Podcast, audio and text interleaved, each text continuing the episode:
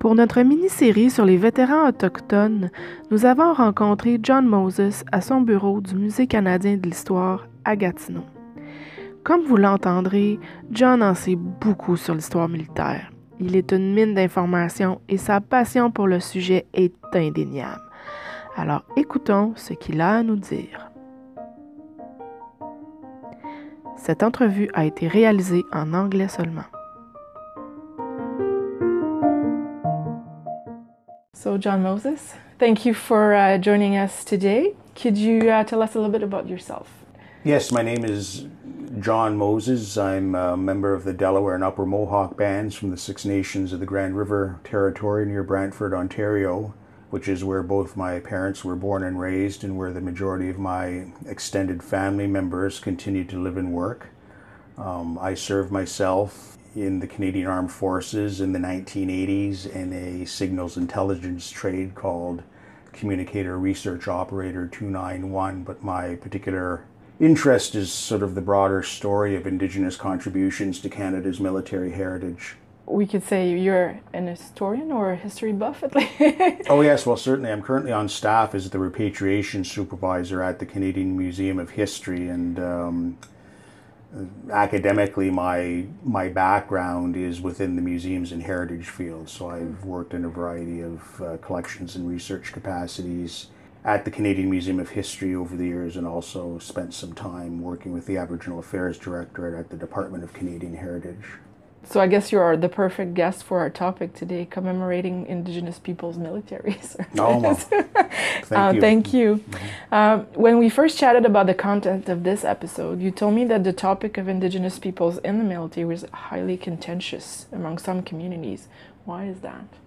Well, I think there's just a, you know, there's sort of a, a question that would be in the minds of many people as to given the the history of the colonial mm-hmm. relationship between indigenous peoples and settler governments. Why would indigenous people be interested or concerned at all to to assist uh, the government of Canada yeah. or any of its predecessors in its military endeavors? Yeah. Yeah, so I certainly had that question as a non-indigenous people person. So I'm, I'm, I'm when I'm hearing that in, indigenous peoples have this question also, then I, I guess it, it's normal, right? Yes, and uh, you know the the the relationship is a is a complex one. Certainly, yeah. the um, you know the whole decision is to whether or not to support the Canadian government or the you know previously the British Empire in any of its um, military endeavors was a was a contentious one, and certainly, for example, during the case of the First World War, it actually divided indigenous communities and, and families. Mm-hmm. Uh, for many people, I think, um, you know, fundamentally, indigenous groups were of the view that um, by rendering military assistance during wartime, during wartime, they could uh, leverage that uh, to press for. Um, increased respect for mm-hmm. indigenous rights come peacetime. Yeah, leverage it somehow.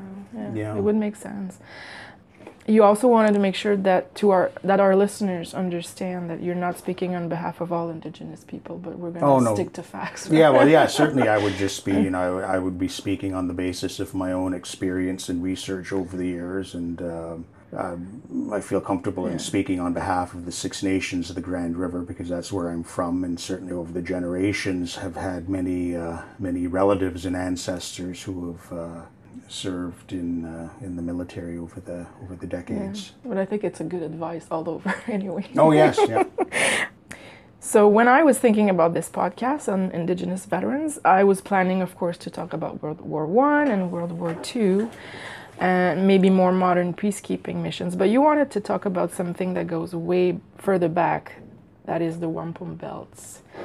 Yes, well, I think um, you know historically speaking, on the one hand, wherever the the circumstances of geography and manpower so dictated, the um, the British Crown and other imperial powers in North America all sought to include indigenous allies as part of the overall military and strategic alliances. Uh, for their own part, indigenous groups and individuals either accepted, rejected, or modified these overtures in accordance with their own objectives. And uh, historically, this is a, a pattern that holds true whether we're talking about Indigenous involvement on behalf of the British Crown during the War of 1812 or during the era of the two world wars, or even right now when we talk about Indigenous persons who choose to pursue career paths mm-hmm. with the the modern day Canadian Armed Forces, um, historically, Indigenous peoples have demonstrated by their collective behaviors in times of national crisis that they support the ideal of a strong and united Canada so long as that uh, same Canada continues to demonstrate a respect for Aboriginal and treaty rights in return. So, can you describe what the wampum belt uh, look like looks like for people who have never seen these? Yes, well, within um, these are a form of material culture having to do with the diplomatic and other relationships that are indigenous to a variety of native groups, both Anishinaabe speaking and um, Haudenosaunee or mm-hmm. Iroquois mm-hmm. speaking around the Great Lakes region, right out to the eastern seaboard. And there are a couple in particular that are especially relevant within traditional Haudenosaunee political culture. There is the um, the the what's known as the Hiawatha Belt, which is essentially a schematic diagram representing the foundation of the original Five Nations Confederacy of Iroquois amongst the Seneca, Cayuga, Onondaga, Oneida, and Mohawk. And there's also the Two Row Wampum Belt that represents the notion of concurrent sovereignties between the original Five Nations, later on the Six Nations Confederacy, and the British Crown. And then there's also the Covenant Chain Wampum Belt that describes the further describes the, the notion of sovereignty association or concurrent sovereignties between the Confederacy and the British Crown Essentially, it provides for trading and economic partnerships during peacetime and a commitment to military alliance mm-hmm. during wartime. The belts themselves are made up of small cylindrical beads that are hand drilled from particular varieties of marine shells that uh, occur up and down the Atlantic seaboard. Um, the individual belts themselves can be anywhere in length from you know, say a foot long to even six or eight feet long and um, several inches high or several inches wide. But they're a particular form of material culture that is unique to the indigenous groups in and around the Great Lakes and um, as far east as the Atlantic seaboard. Mm-hmm. And this was really a um, way of illustrating the words that were exchanged and the commit the verbal commitment yes that was that two parties made yes right? that's correct and um, even today for example you'll find the the iconography or these the images of the particular wampum belts that I described whether the Hiawatha belt or the Two Row wampum or the Covenant chain belt you'll find them on you know on everything from flags to T-shirts mm-hmm. to the letterhead of some of the political organizations and so forth. So they're very much they remain very much in use today amongst indigenous populations, and um, you know they're widely recognized today amongst uh, certain government organizations, and you know obviously by people who are academics and historians of Indigenous uh, settler relations in Canada. So it's still binding. Oh yes, yep. They're still very much in use, and the, the the basic principles are still very much considered to be in force, at least from the indigenous perspective. So I guess from, from these wampum belts, we can say that the uh, military tradition among indigenous peoples is, is real, well rooted. It has been for centuries and, and some indigenous men and women still today, whether they're First Nation, Métis, or Inuit, did join or join are still joining the military. There could be many reasons to join the military call to adventure, regular pay, following into friends and family's footsteps. Have you seen in historical records mention of uh, other reasons specific to the indigenous peoples? Oh yeah, well again, like even within my own family, going back to the time of the First World War, there were a number of um, number of family members of my you know grandparents' generation who served, and as I you know as I said previously, the whole issue of whether or not to participate mm-hmm. in Canada's military efforts was divisive within families. within particular communities and families, and even amongst those individuals who did volunteer to participate, their individual motivations varied widely. For some, it was um, you know, they they required the material benefits of food and clothing and, uh, and and shelter for other people. Some of the people from Six Nations for themselves at the time of the First World War saw themselves more historically in the vein of Joseph Brant and His Majesty's Indian allies, going back to the um, you know the relationship that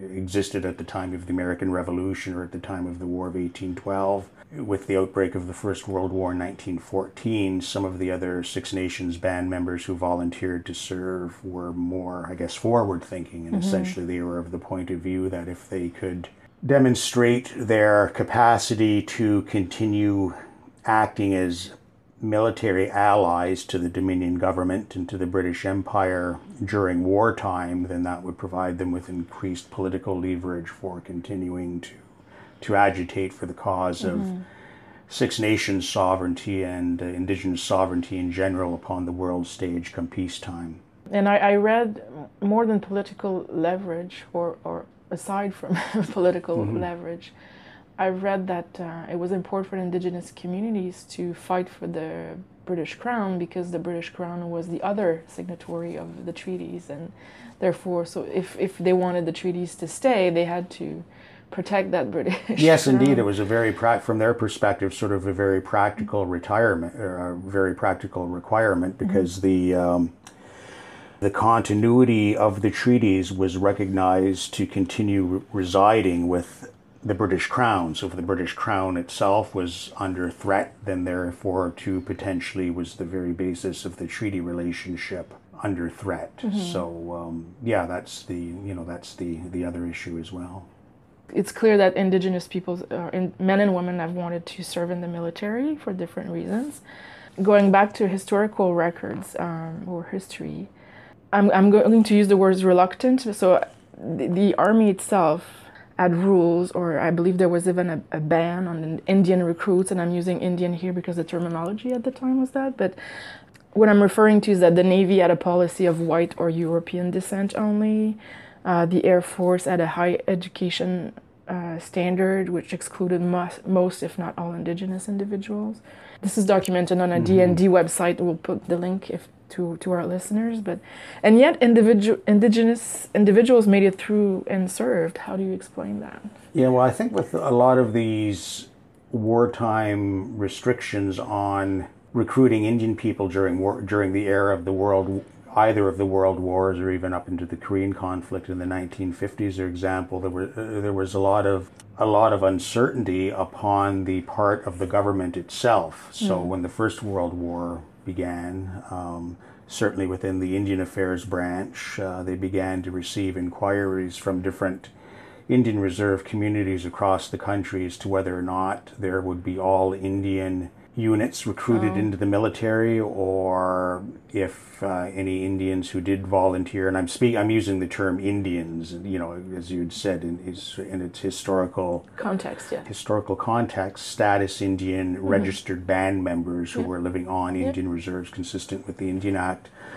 Um, the government itself was unsure legally if Indians could be recruited into military service because legally they had the legal status of minors or wards of the government.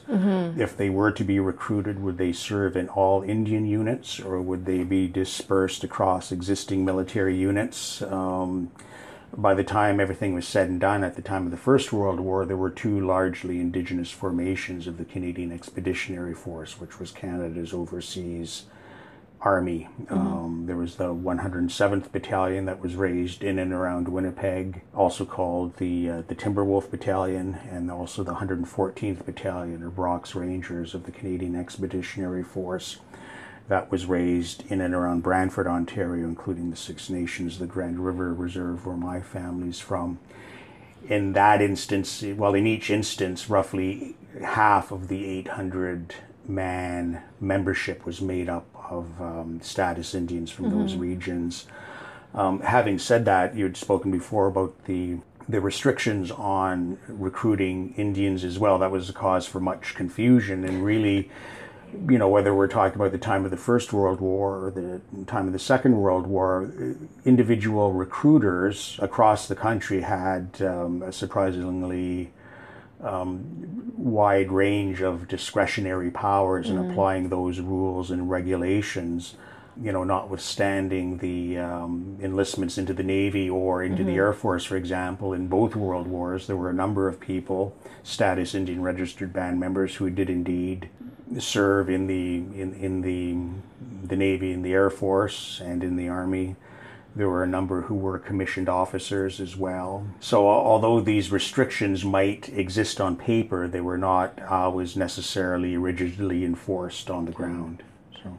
Was it also a matter of a, a number of people needed that were required to Oh, yeah, well, certainly, yes. You know, the I think the initial wave of enthusiasm across Canadian, you know, the Canadian public had certainly worn off by the uh, end of the first full year of the war, and mm-hmm. it's at mm-hmm. that point that conscription or you know yeah. instituting the draft becomes a major political issue in Canada generally, and it was a huge issue leading up to the federal elections in 1917. But um, there, there's a famous communique that was actually um, issued from the Colonial Office in Great Britain and was sent out to the governor governors general of all British dominions and colonies and protectorates right across the British Empire in 1915. It was basically asking the governor generals to complete a census of the indigenous populations within the res- respective territories for which they were responsible with an indication of, you know, quote unquote, the warlike capacities of the indigenous groups. Were they liable to be or were they likely to make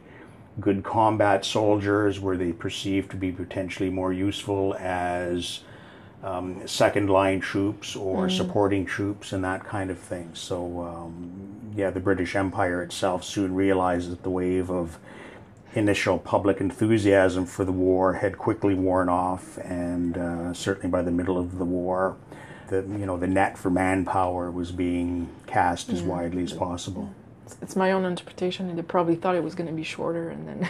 oh yes, well you know I think a lot of people have heard that uh, you know the mythology of the First World War that every as of August of 1914 when the war broke out, everybody assumed that it would be over by that Christmas, and of course it wasn't. It went on for four four full years beyond that. Um, so my, my last question to you: so you see or you explore historical records all the time. You must have a great overview of. Uh, of Indigenous military service. Um, what is the one thing that uh, we don't know about the contribution of Indigenous men and women to the military that would well, surprise us, that, that we should know? Well, I think one thing to keep in mind is that Native involvement was never um, undertaken sort of out of some sort of a quaint or naive sense of subservience to the to the you know the great white mother or you know mm-hmm. anything else like that. It was always something that was it was not, it was not lightly undertaken. It was something that was hugely divisive within communities and families and again even amongst those who did volunteer to serve their individual motivations varied greatly Native people served in all branches of the service, both men and women, and um, in every rank from you know private soldier up to and including brigadier. So there's quite a quite a tradition of service there. That's part of the collective heritage of all Native people in Canada. I think we should all remember that. Mm-hmm. So thank you for your time, John Moses, and I also want to thank you and all your family members who have served this country. Thank, thank you. you. Nyaweh. Thank you.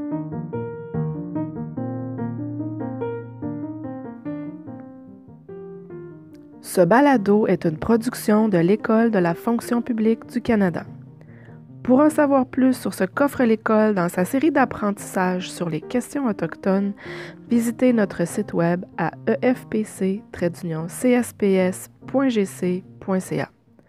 Ici Annie Leblond et au nom de l'école, je vous remercie de nous avoir écoutés.